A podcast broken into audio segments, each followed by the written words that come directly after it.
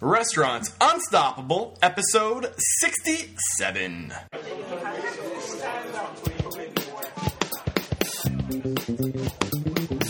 Welcome to RestaurantUnstoppable.com. Listen to successful restaurant professionals as they discuss the tools, tactics, and services they use to better lead, manage, and market their restaurants.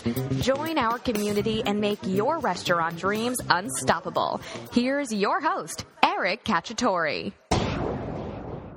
Yo, what's going on, all you unstoppable restaurant professionals? It's your host, Eric Cacciatore, and this is the podcast for personal growth in the restaurant industry, and we do that by listening to the stories and taking the advice from some of the industry's most successful restaurant professionals. Today's a milestone for Restaurant Unstoppable because we have the show's first James Beard winner on. And he just is you know filled with some incredible advice and he tells some awesome stories. So you know uh, pay attention and uh, you will not regret uh, sticking through this episode to the end. It's a long one but uh, you know, it, it, he's just so uh, so filled with great advice, and I hope you guys get a lot of value out of this episode. I know I did. Um, and if you really like what I'm doing here, make sure you support me by giving me a five star review on iTunes and Stitcher Radio. You know, the really the best way you can support this podcast is just by sharing it and uh, telling other people about the incredible advice. Uh, the, you know, these people that are sharing uh, and just pouring their hearts out and telling us what it takes to be successful in the industry uh, you know, let's get the word out. So uh, enjoy today's show. Here it is. So, with excitement, allow me to introduce to you today's guest, Chef Jamie Bissonnette. Chef, how are you? I'm well. How are you? I am terrific. And like I ask all my guests, are you ready to drop some restaurant bombs of knowledge on us? I'm going to try my best. Chef, I know you're going to rock, and I cannot wait. Chef Bissonnette is a graduate of the Art Institute of Fort Lauderdale. Not long after graduating, he began cooking and staging throughout the country and in Paris. Eventually, he found his place in Boston, working in some of the city's most well known kitchens. In Boston, Chef Bissonnette joined forces with Ken Oringer to develop well known KO Prime, Toro, in Coppa restaurants. Today, Chef Bissonnette is applying his leadership and talent in New York City at Toro's newly opened second location. Rising Star Chef Best New Restaurant, and People's Choice Best New Chef are a few of the titles Chef Bissonnette has earned. However, it is his most recent accolade, James Beard Best Chef Northeast, which has me extremely humbled and honored to be speaking with him today on my show here at Restaurant Unstoppable. Chef, that's just a quick introduction. Uh, I'm going to pass it over to, you now to elaborate and tell us a little bit more about how you got into the industry and how you got to where you are today. Um, uh, I was quite the introduction. Um, Thanks. Me, you made me blush. Ooh, if only I had that same effect over the ladies. So go ahead. I kind of fell into this industry by accident. When I was a kid, I was playing in punk rock bands and hardcore bands, and you know, trying to you know make my way. And one of the things about I, I don't know, I, mean, I was always in the subcultures. We were you know different. We were weird, and we were you know unlike everybody else. We were getting tattooed when we were young teenagers, Yeah. and we were trying to. We wanted everybody to know that we're not like you. Like we don't want you to think we're like you. We're straight edge. We're vegan. We're you know we were all the things that in like you know the early '90s, late '80s, people weren't, and you know very often. And uh, you know as that was happening, I think that for us a lot of what we did revolved around being communal, and being communal, no matter where you are, kind of ends up being about food and beverage. And us, it was, you know, where are we going to go get, you know, caffeine-free soda, or where are we going to go get coffee, or what, you know, at before a hardcore show, or after practice, where are we going to go get lunch? And uh, we were always like, you know, doing what we did, shopping for records, skateboarding, being mischievous, blowing things up and then it was all about eating. And I found that I was always looking forward to eating, and a lot of us were. You know, it'd be like, oh, let's go here and get mashed potatoes at this place, and go somewhere else and get. They've got better mac and cheese, and going from a diner to a restaurant to, you know, someplace in the ghetto for empanadas, and then going, you know, back to somebody's house and eating. And sometimes we would go and be like, man, we're really broke. We don't have any money, so we'd go to the grocery store and buy spaghetti and tomatoes, and we'd you know, I would cook. And I started finding that I really loved what I was doing. I really loved cooking. Um, I'd made some scrambled eggs with soft, like soft scrambled eggs with cheese on toast once for myself, and the guys that were helping my dad paint, paint our house said, that looks awesome. And they were definitely messing with me. Like they didn't want to eat it. They thought I was just some like twelve year old idiot. And I was like, oh, let me, I'll make it for them. And I made them one. I'm like, you guys want it? And they're like, wow, this is really good. How did you learn how to cook this? I was like, I don't know. I just know that when other people cook eggs, sometimes they're soft, and when they're soft, they're delicious. So when I cooked eggs, I figured out how to make them soft by not cooking them as high. And I just feel like maybe that's when I, I realized I had the knack for cooking. Okay. And then, you know, vegetarian. My parents didn't really cater to what I wanted to eat, and my mom was a pretty terrible cook anyway, so I wasn't really missing out on anything. And uh, Awesome. by the time I was like 15, 16, I was cooking fairly often and not practicing with the band as much. So uh, through drama and you know every every decision you make from like 15 to 30 is made basically off of emotion. And emotionally, I just kept making these really terrible decisions. And, you know, got kicked out of high school, got my GED, kept getting in fights, quit my band. You know, just was having fallout everywhere, one one thing after another. And it's like, oh, you know what? I need to I need to recalibrate. I need to get out of here. And I started looking at what do, what do I want to do. And when I was 17, I said "Uh, maybe I can go to culinary school, become a chef. I was you know working in a place, cooking a little bit in a uh, deli of a grocery store. I was really fascinated by watching the Discovery Channel Great Chef series and Jacques Pepin and you know Yan can cook and oh, you know all of those those kinds of things. You know, and uh, I got Awesome. into a got into a culinary school, and at 17 moved to as far away as possible, which at that point for me seemed like South Florida, and went to Fort Lauderdale. And then the rest, they say, is checkered history. You know, it's it's kind of interesting. You talk about you how you uh, had all these failures and you uh, made all these bad decisions at a young age.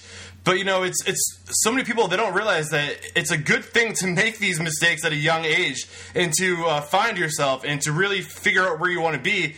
Um, and not not many people have that opportunity to fail fast and fail early in their life. Um, and I'm sure that failure helped you kind of get your clarity about who you are. Well, let's be honest. I didn't find the clarity at a young age. Everybody, when they're 17, says, "I'm going to be this. I'm Yeah. going to do that." I just happened to be lucky enough to have, you know, taken a blind stab in the dark. and, you know, it, it was a kill. I was just lucky that I hit the right.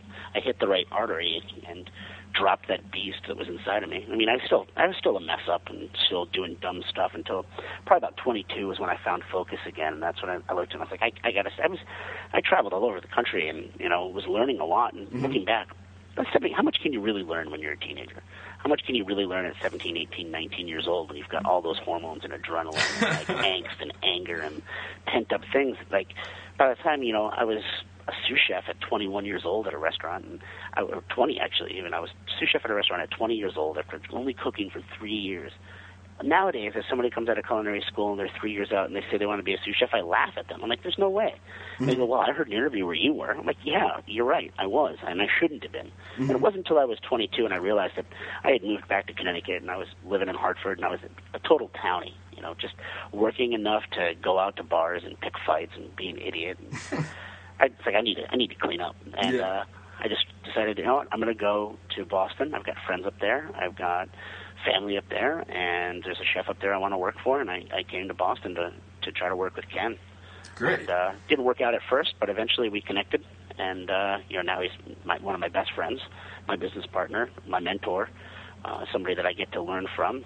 Some sometimes I even get to teach him, which is, you know, when I watch him listening to something that I'm saying, I'm like, wow, man, this is like the cart leading the horse right now. It's just it's a great feeling. That is great. Well, uh, thanks for sharing us a story about how you got into the industry. We know you a little bit better now. Uh, before we really start diving into the questions, I want to get the interview going in a positive, motivational, uh, inspirational uh, direction. So, can you share with us one of your mo- most favorite success or leadership quotes, or maybe it's a mantra that you live by? The mantra is, and forgive me, but it has a, it has a swear in it. Can I say that? Yeah, that's fine. I'll just hit the explicit button when I publish it. Don't worry. All right. So um, the, my, our mantra is, and this is something I tell all the young cooks, is pay attention to what the fuck you're doing. That's it. If you pay attention to what you're doing all the time, and I, I have to swear when I say it because it's just that one point that gets the young cooks to just look and say, "Oh, I get it."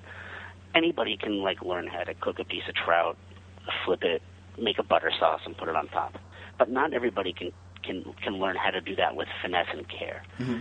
you can teach anybody how to do something, but you can't teach people how to care about it. And if you're paying attention to what you're doing, you're caring, you know. absolutely. Little, how you, you know, caring about opening up a can and knowing that the top of the can should be wiped down, because you never know, you know, when that can was in a truck en route or in a factory or when it was made, who may have had dirty hands and touched the top of it. I totally hear what you're saying, Chef, and I think um, you know that's why it's so important that we find great people because, like you say, we can't uh, we can teach them anything, but we can't teach people how to care. And um, um, this might come up later on in the interview. But the next question I have for you now, Chef, is what is your it factor? What is it about you that contributes to your success? I don't, I don't even know. um, uh, to quote Henry Rollins, "Part animal, part machine." I, I got have a, a real ability to work a lot. I'm a workhorse. Um, working, just working really, really hard all the time. Chef, I, I, have to point out that it's kind of ironic that you say that you, you don't even know what it is about you because I've found a, one of the common characteristics in my guests is their humility. Is their humility? Uh, they don't know how uh, great they are, and uh, they just do what they love, and it's that passion and that love and that desire to just be in, immersed in what it is that, that makes them who they are, uh, that contributes to their success. And you're quoted saying, uh, and this is when you found when you got an email from a friend saying that you were nominated for a James Beard. Um, your response was, when someone emailed me that I was on the long list of James Beard nominees, I wrote back, very funny. So, I mean, it's, it's just funny that, you know, uh, you, you just don't see yourself as anything spectacular in that you're just who you are and you just follow your passion. And if you take that passion, you combine it with your work ethic, you know, part machine, uh, part beast or part animal. Uh, I mean, you're gonna you're unstoppable. So it's really cool. That there's that famous quote: "Find something that you love and let it kill you." Yeah.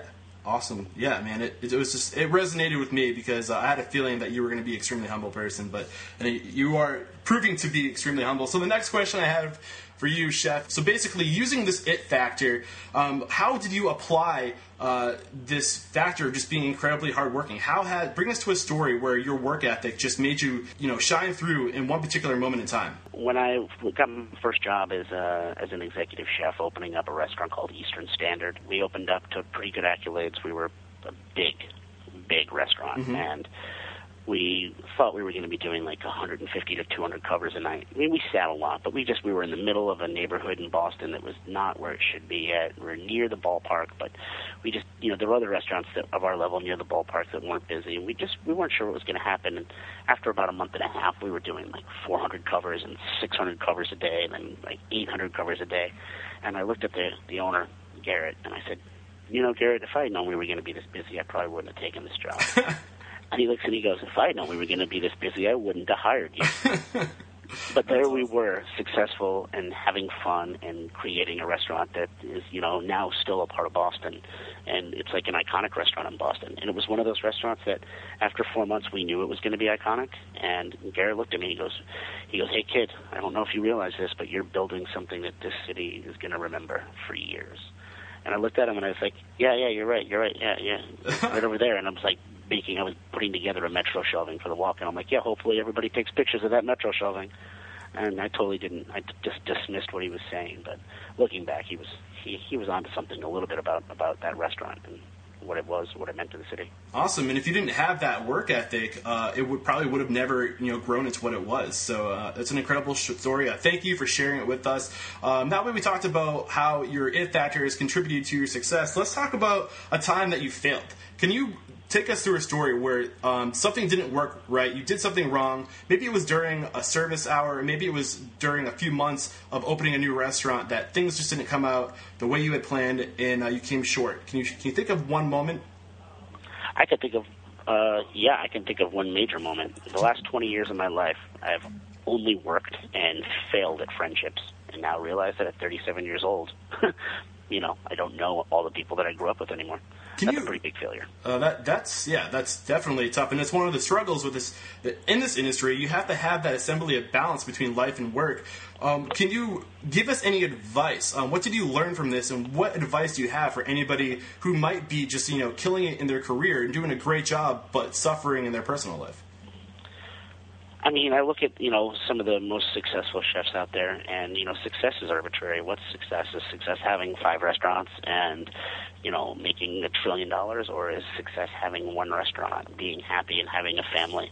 I mean, it all depends on what you know what what somebody really really wants, and I think that somebody out there that I see that has you know a great balance like that is uh, like my business partner Ken. Mm-hmm. He is absolutely at the top of the field, and he's got a wife and two amazing children. He's somebody that I can look to for inspiration and say, he figured out a way to do it, and you know, and it was just you know starting later in life. Awesome. Thank you for sharing that, and it, it is a, a, definite struggle in the industry. A lot of people do struggle with this, so I'm happy you pointed it out. Um, we're going to jump into the part of the interview now that I've been calling knowledge bombs. So what you're going to do is just drop some big old bombs of knowledge on us uh, that are going to help us all uh, with our own restaurants and becoming successful. So are you ready to drop some bombs of knowledge? I'm ready. All right, let's do it. Uh, the first question I have for you, chef, is what advice do you have for funding a restaurant? Yeah. If you're great at what you do and you've done the right proper networking, um, the money will come as a young cook, when somebody says, "Hey, go to the dining room and talk to somebody," and young cooks always say, "No, I don't want to," or "I don't feel comfortable in the dining room," or "I just cook, I just cook." You never know if you when you walk out there and somebody says they want to say hello to you, or somebody's a regular and you see their name on the, you know, on the soigné ticket or the PX ticket, and you, you you you recognize them as somebody. It doesn't matter if you think they're rich. It doesn't matter if you think they're poor.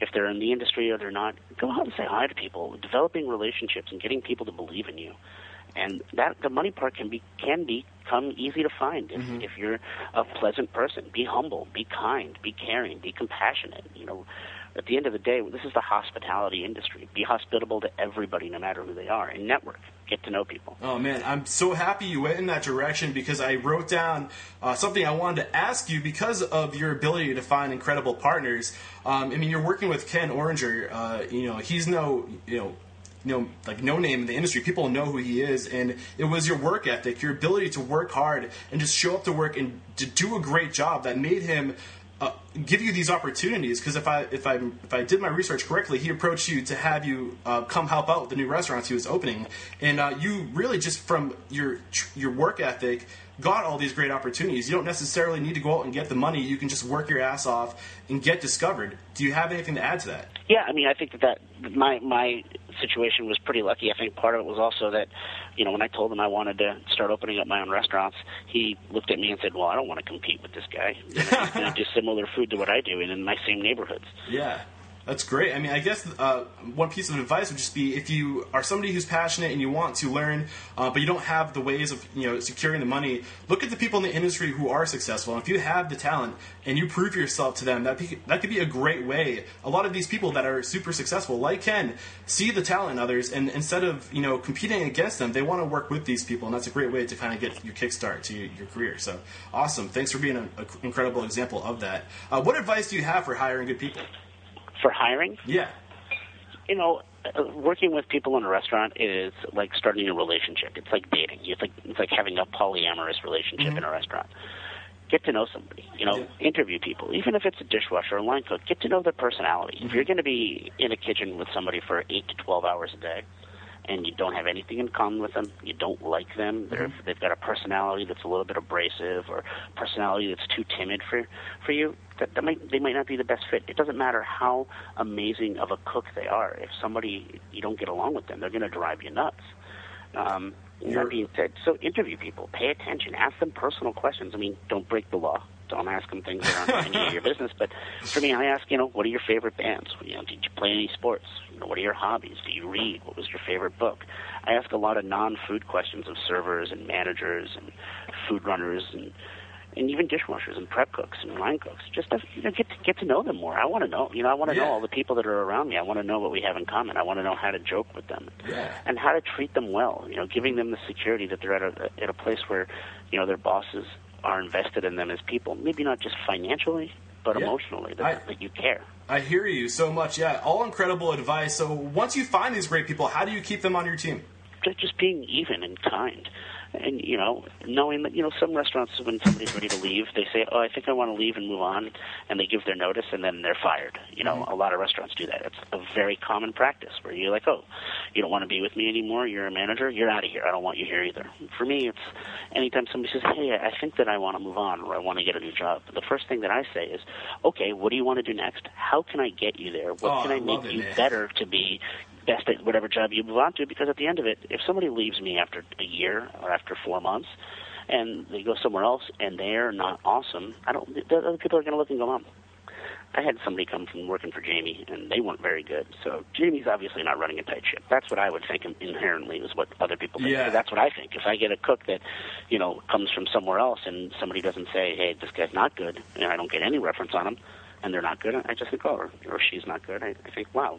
You know, this, that that person coming from that restaurant, you know, maybe next time somebody coming from that restaurant I might not hire. I don't want that. I want people, you know, being a chef. Chef means teacher to me Yeah. you got to teach everybody that works for you. You've got to, you know, everybody who comes to work for me should leave here smarter, stronger, and better at their job than what, before they got here. If they stay with me for a year or so. So I'm Oh, man, I love my all job of is it. to get them there. You're dropping such incredible advice, and another thing a lot of people say is when you suggest and you help them get to that next level, they won't forget you. When it comes time that some of their friends are coming up through culinary school and they're looking for good work, um, they're going to push their friends onto you. And you're going to find people pe- people of like stature and like personality travel in packs, and it's just a great way to you know keep those positive relationships going to find a great talent in the future. So, uh, such great advice. Thank you for sharing, Chef. Um, so let's talk a little bit about teamwork. What advice do you have for you know getting through those rushes and working as a unit? To quote my former chef de cuisine of six and a half years that just left me in Toro, Boston last week, Mike Smith. Mike Smith is one of the best, hardest workers I've ever met. But one thing that he used to say, and as cheesy as it sounds, it's so true teamwork doesn't seem work. If you work as a team, selflessly, you will always be successful. Teamwork doesn't seem work. I love it. I've never heard that one, but I'm totally going to use it. What, Mike Smith said that. Mike Smith, teamwork doesn't seem work because teamwork makes the dream work. Uh, I don't know We're where all you got working for the same goal. We're all working for the same goal. Yeah, exactly. You know, if you're if you're a, a, a cook and you're prepping during the day and lunch is busy and you see that the the servers are backed up and you know how to run food, run food. You know, if Mm-hmm. you're in a fine dining restaurant, maybe not, but if you're in a restaurant like Toro or Coppa, run the food. The guests will see that, and the guests will say, "Wow, that, that cook is running food." They may not get it, but if one guest does, it's awesome, and it shows, you know, the other servers that there's no. And another thing I think in restaurants that we need to break down the walls, as as of today said. You got to break down the walls of front of the house, back of the house. It doesn't mm-hmm. matter what your job description is. At the end of the day, it's buy food, fix it up, sell it for a profit, greet people at the door, get them to buy your food and beverage at a profit, and make them have a good time. It's really easy. You know, it's really easy if you break it down to the simplicity of what it is. Smile, say please and thank you. Make sure that what you're giving them is better than what they can, you know, what they can get somewhere else, or as good as the best that you can make it. Man, you're And then just don't be a dick. you're just peppering us with great little bombs of knowledge, uh, all so valuable. Thank you so much for sharing that. And um, the next question I have for you, Chef, is what is your best restaurant resource? Whether it's a book, a magazine, or a website, what's one resource that you love and would suggest to anybody listening in? I think the best restaurant resource that I have are my friends that have been working in restaurants and being able to call a chef, a restaurant manager, an owner, and asking opinions and, and you know mm-hmm. having the trust of somebody like Garrett Harker or Louis DiBiccari and mm-hmm. being able to say, hey, how would you do this? What would you do? And getting an honest answer Awesome. for me looking yeah looking to my friends and looking to my staff. You mm-hmm. know even though i'm i'm the boss and my general manager in new york says this all the time I'll, I'll ask a line cook their opinion on a dish. At the end of the day the line cook has only been cooking for a year and a half. Their palate's probably not where it needs to be. They might not know. But if you know they have an opinion a strong opinion and you know they've been working here I've, obviously i respect their opinion to cook my food. And if they have an opinion on something, I'm always going to hear it. I think that being open-minded and knowing that criticism is is good. I think you can learn a lot from just listening. Yeah, you're so. I mean, you're you're just dropping such incredible advice. You're so right, and uh, thank you for sharing all this. Uh, the next question I have for you, Chef, um, is what social media tools do you use, and what advice do you have um, to be successful with your social media marketing? I, I think what we should all do is really, you know, go back to MySpace and then Twitter all over your Facebook. Yeah. that was a joke. I didn't really know where to go with that, but uh, it's a shirt yeah. one of my cooks wears. Let's go back to my face, so I can Twitter all over your Facebook. It's pretty uh, funny. Uh, um, okay. I was. I'm a little slow to the joke. Sorry, man. I'm just catching. That's getting cut. um, oh, for social media, I think it's it's it's a great networking tool. I, I like I like how you know for me I use Instagram and Facebook personally. No, I'm sorry, Instagram and uh, Twitter personally. I don't have a, a Facebook page because um, I like it because it's in, it's mm-hmm. quick. It's one off. You know, it's great for news. It's great for a new dish. It's great for saying, "Hey, we're doing a dinner," and, and I feel like you you can reach a lot of markets, and it's easy to to re-communicate the the things. And I love that. that you know, back in the day, if I wanted to know what was going on at a restaurant in Paris when I first started cooking, I had to go there. You know, if I wanted to know what was going on at a restaurant in Boise, Idaho, I had to go there. Mm-hmm. Now, if I want to know what's going on at those kinds of restaurants, I can look on, at their Facebook or their Twitter or their Instagram account and see a photo. I don't get to taste their food, but I get to see a little bit about what's going on, and I think that's why our industry has exploded in the oh, last yeah. five years uh, with that that networking. And yeah. I've met I've met chefs from Canada, from California that have now become people that I, I call my friends. That you know we text each other on holidays and birthdays and all sorts of things because of social media, and I, yeah. I feel like it's a great networking tool. Yeah, it's for the restaurants we use Facebook for a lot as well because Facebook it's like having a second home page that's easier to get to. You know, you've yeah. got your own web page, uh, but having a Facebook page is also is also really important for getting out. You know, your independent like quick quick notices. Yeah, you're so spot on. I mean, a lot of people that think of social media as just a way to market, but really, what if you're doing it right? It's not a marketing tool; it's a networking tool, and that's really what you're doing. You're engaging with people and establishing relationships, not only your customers, but people in the industry to learn. It's a great way to, to collect data and to expand and constantly improve upon yourself. So, such important um, things that you're, you're, pointing out. Thank you so much. Um, so, let's talk about technology a little bit. In this industry, technology is rapidly expanding. Um, the things that we can do today in our kitchens and in the front of house with tools and services are just, you know, ever evolving. How important is technology and how important do you think it is to kind of, you know, stay on top of the times? I think technology is as important as you want it to be. Um, I look at some chefs uh, like like Wylie at WD50, mm-hmm. for instance. Wylie came up cooking, learned how to make amazing food, and is quite possibly one of the best chefs around. Okay. He can make the most simple, delicious things. He is such a process-oriented chef. He really thinks things out, and he has embraced the new technology, the new, um, you know, the new techniques of our industry in a, in a great way, but he learned how to cook first.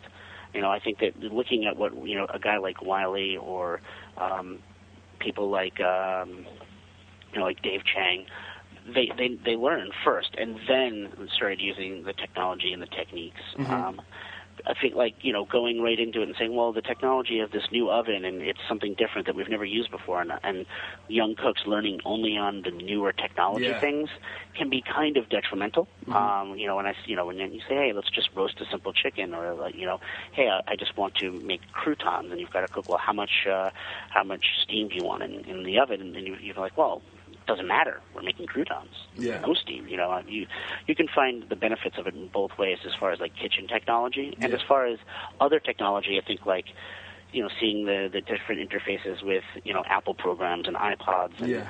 iPads and stuff that you can use for ordering definitely has its place. And seeing you know seeing how quick food can be delivered you know, in fast casual places and how accurately yeah. it can be it can be put together in fine dining places just by using the different technology things out there are great. Um, can you... an in, influx of terrible things in technology, and there's been, you know, uh, a, like a minority of really awesome things. And I feel like if you're always, my friend Louis in Boston, he's really awesome about technology. He's always listening and always reading and always paying attention to what's going on.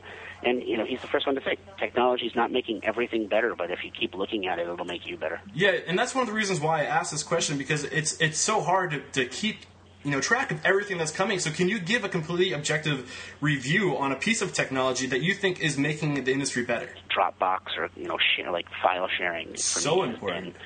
So awesome to be able to be in the kitchen in Boston and look on an iPad or an iPhone or a computer and pull up a recipe or something that we're doing in New York that was just modified or just uploaded minutes earlier has been great. And yeah. as far as running multiple restaurants, being able to have you know one easily accessible place for all of your information has been great. Right on, Chef. Yeah, that's a, a, great tool. It's been mentioned a few times on the show, and it really helps with efficiency. Being able to, to draw upon those uh, documents no matter where you are uh, just really saves time and it makes you uh, super unstoppable. So, yeah, thank you for sharing that. The next question I have for you, Chef, is what is your best business advice for somebody getting started in the industry? I think that I would say don't look at anybody coming in the door as a as a customer. Every mm-hmm. single person walking in is a guest, and if you treat everybody like that, you'll you'll be a lot more successful. And I, I always say, our restaurants, we spend more time in the restaurants than we do in our own homes. So by default, I kind of feel more at home at the restaurant. Mm-hmm. If I was going to invite somebody into my home, and I was going to offer them a drink and offer them a, a snack, a bite to eat, pull out a chair to have them sit down and speak with them.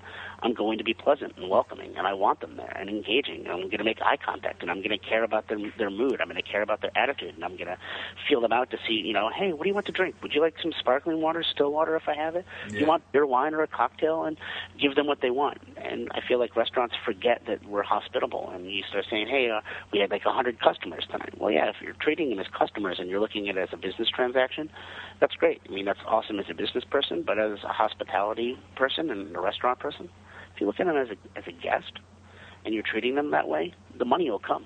You know, it's kind of like, you know, what they say in the Bhagavad Gita: work not for the sake of for the fruit of the labor, but for the sake of the work to be done, and mm-hmm. then the fruits of the labor will come to you. Great, I love it. I mean, you just dropping such a valuable advice on us, and you've been so great. Uh, are there any questions you can think of that I could have asked you that would have made this interview more valuable? I don't know. Um, I feel like one thing that I always ask all the people that I interview, you know, young young people who say they want to be chefs, is why. Mm-hmm. You know, I think that a lot of people need to, to say, why do you want to be a chef? Are you chasing a James Beard Award, a Food and Wine Best New Chef Award? Are you chasing television fame? You know, and if you are, that's fine. Some people do that and they get it, and it's it's no problem. So you... I wasn't one of those people. I'm feel like I'm very lucky to to have gotten any recognition. I would be doing. I'd be doing the same thing I'd be doing now if if nobody recognized it. I would still be trying to do what I do because I love it. So uh, and, you know what's coming, right? Why? What's, why, chef? Why? Why are you doing it, chef? Why? That's the question. Because this is all I can do. I love it. That's great. I can, bar- I can barely read. I'm terrible. I'm dyslexic. Uh, oh man, me too. I don't like going tough. to the gym. I wasn't a very good musician when I played in bands. I don't have the patience to do things not with my hands. I love food, and at the end of the day, I I love what I one of the things I love about cooking is I'm surrounded by delicious stuff all the time the end of the night, if I want to have a glass of grower champagne, I could do that. it's there. if I want to, if I want to get caviar and eat caviar every day, that's that's possible. I can do that. That's and I if I want to go out every night after work and eat somewhere awesome and every day off and every morning, technically I'm still doing research and development. there are plenty of nights where I'm out with chefs and I'm still working oh, and I'm man. getting to do the things that I want to do. And at the end of it, I get to create other food and learn from it. And I mean, I don't, I don't know. People say that you know, that cooking is like an art. I think of it more of like like a craft or a trade. I feel you know more like uh, you know every day we get better at something, and yeah. every day we push ourselves.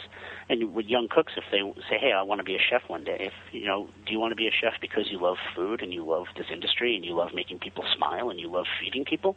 That's great. If you want to be a chef because you like some of those things, but you want to be on the Food Channel and you want to be famous and you want to be well known, that's great too. And there's, you know, I look at it as being a musician. There's mm-hmm. musicians that say, "Hey, man, I just want to play and do what I do," and you end up with somebody like Booker T, who's been around for 40 years and makes amazing music and has, a, you know, a very small like level of of of you know following from you know people that I think he's getting more and more well known as he gets older. But he's just classic and amazing, like a Jacques Pepin. Mm-hmm. Or you have somebody, you know, like Justin Bieber, who gets big really, really, you know, really, really young, and then kind of fizzles out. And awesome. you know, I'm not saying that those are the only two ways to go in our industry, but I think what you're, I mean, what I'm hearing is just have have that vision, have your you know clarity, and do what you're doing because you want to do it, and don't fold to anybody. Just be authentic to yourself. Is that kind of is that what I'm hearing?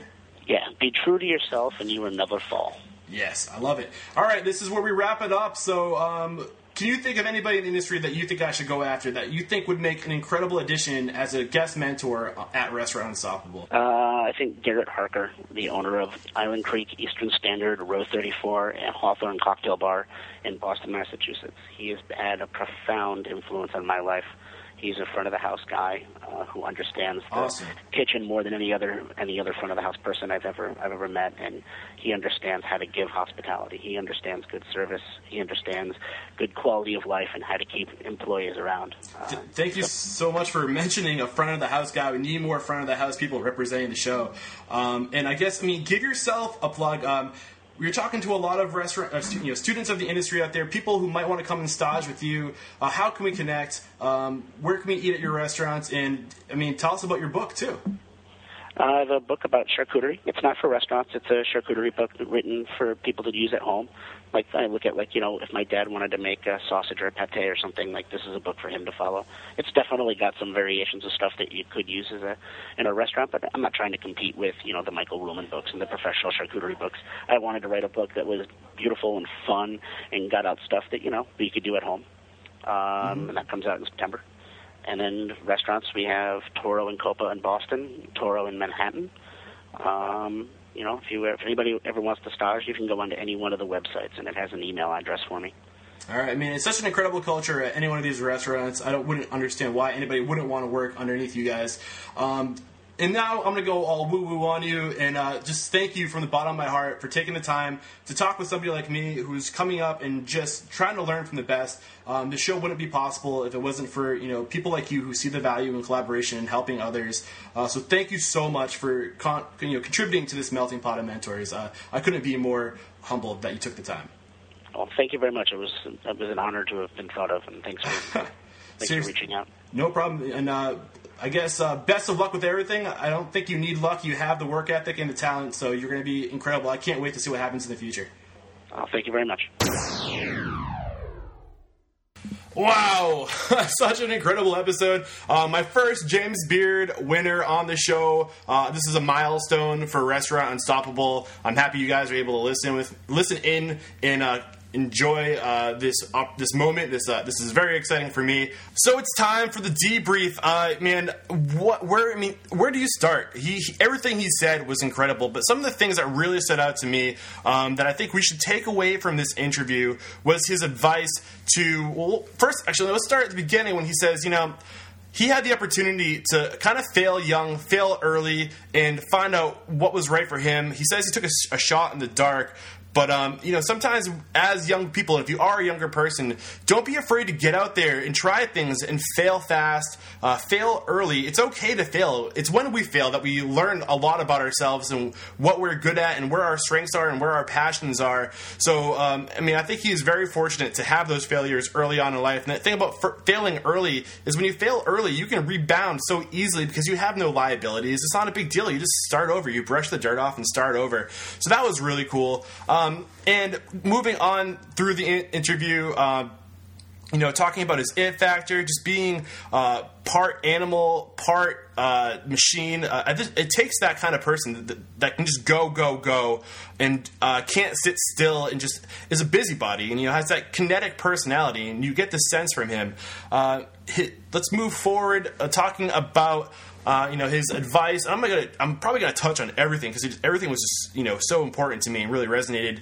Uh, he mentions you know you gotta have that balance between your business life and your personal life. I mean, yeah, he's successful, but what is it all for? What I mean, if you can't work and then appreciate um, your your life outside of work, why are you working? So you have to be able to, to find that balance, and it sounds like he is finding that balance, which is really great. Um, I want to jump to the point where he talks about you know funding your restaurant, and this is really important advice, guys. I hope you're paying attention.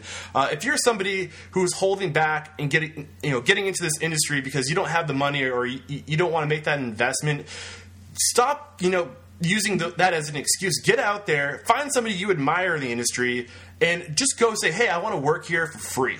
You know, what's the worst that could happen? If you prove yourself um, and you work hard and they see the desire and the passion and the work ethic, and if you mesh well with the kitchen and their culture, they'll offer you a job. And what's the worst that's going to happen? They're going to say, you know you're not a right fit here. Then go find the next person that works well for you. But if you prove yourself to these people, opportunity will come. But it all starts with you, it all starts with the passion and just, you know, making the decision to jump. But nothing will happen unless you leap and you start today. So uh, that was really cool. And, um, you know, he also says, you know, social media. Um, he doesn't use it just to market. He uses it. Uh, he he used social media and his friends and um, the industry as his favorite resource. And you have to remember that social media just isn't a tool to broadcast, but it's a tool to absorb information and to bring information in. Uh, and just find out what everyone else is doing. You can literally learn about anything anywhere just by doing a, simple search. And if you don't use uh, Twitter for its search engine, uh, you're missing out because you can go to Twitter, go to the search engine, uh, you can find out what anyone's saying about you. Just type in your restaurant name whenever anybody mentions you. If you're interested about another restaurant, just type in that restaurant name, or maybe it's a dish or a uh, uh, a trend or some type of innovation that has your attention, uh, you can really use it to stay on top of what's happening. And it's instant. Um, it's up to date and it's uh, ordered th- chronologically, so you know what's happening. It's a really powerful uh, tool. His advice for you know uh, chef is a teacher, uh, and when you're trying to keep people around and they want to move on and they want to progress in their career, don't get angry. I mean, help them. Think about where what you can do to help them get to that next level. And if you help people and you give to others, it will come back around to serve you some way, some form. And uh, this is just all such incredible advice. I mean, I could go forever, um, but just one more thing I wanted to point out: uh, his advice for when you're hiring people. Uh, be make it personal make the interview personal find out about them uh, ask unique questions to get at their character their personality. And Jon Taffer touches on this in his book raise the bar. Uh, it's a very socially orientated industry. You have to find out this person is socially intelligent if they're going to mesh well with your people and your culture. So look at that. And, and like he says uh, chef Bissonnette says you can teach anybody anything but you can't teach them how to care. So find people that have that natural uh, you know just willingness to care and to to contribute everything they have and that they have the desire and the passion. And uh, if they have that and they they seem like they're a good mesh those are the people you want to go for. Don't hire strictly based off skill um, because it's some it takes so much more than just good skills to, to be successful in this industry.